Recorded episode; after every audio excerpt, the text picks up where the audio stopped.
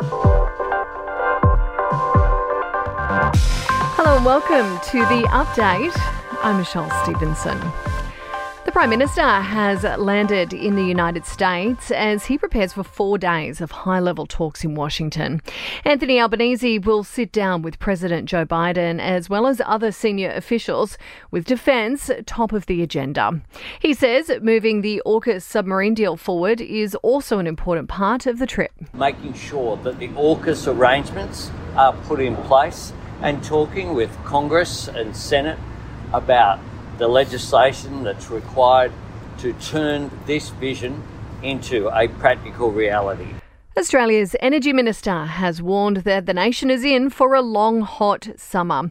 Chris Bowen says despite the expected conditions, the energy grid will be able to cope. We have been preparing for it. It's one of the impacts of climate change, of course. Climate change is now a lived reality. You know, it means that longer, hotter summers are something we have to get more used to while he is also hoping for lower household electricity bills next year, as an increased uptake in renewable energy helps to drive down power prices.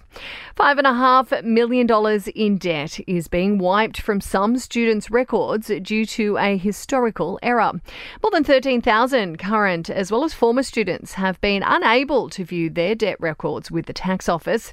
It means they won't need to pay any costs incurred through indexation over the past four years Well, barriers preventing women from participating in the workforce are costing the economy more than $120 billion. The Women's Economic Equality Task Force report flags that seven areas where change is needed includes more investment in childcare as well as paid parental leave. And Aussies, it seems, are resorting to low level crime as they struggle with the rising cost of living. New research has revealed that 12% of people have stolen items as a result of financial pressure. Now, sport and entertainment are next. To sport, and Australia's retained netball's Constellation Cup despite losing the series finale to New Zealand. The Silver Ferns winning game four by 53 to 50 in Auckland, leaving the series locked at 2 all. And England has beaten Tonga 22 18 in the first test of their three match rugby league series in the UK.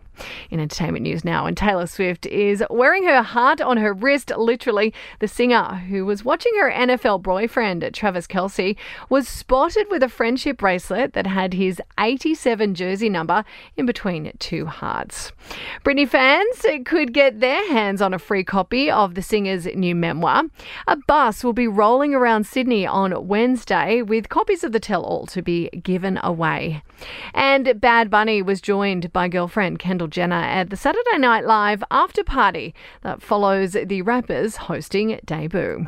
That's the latest from the Nova podcast news team. We'll have another episode of the update for you tomorrow. I'm Michelle Stevenson.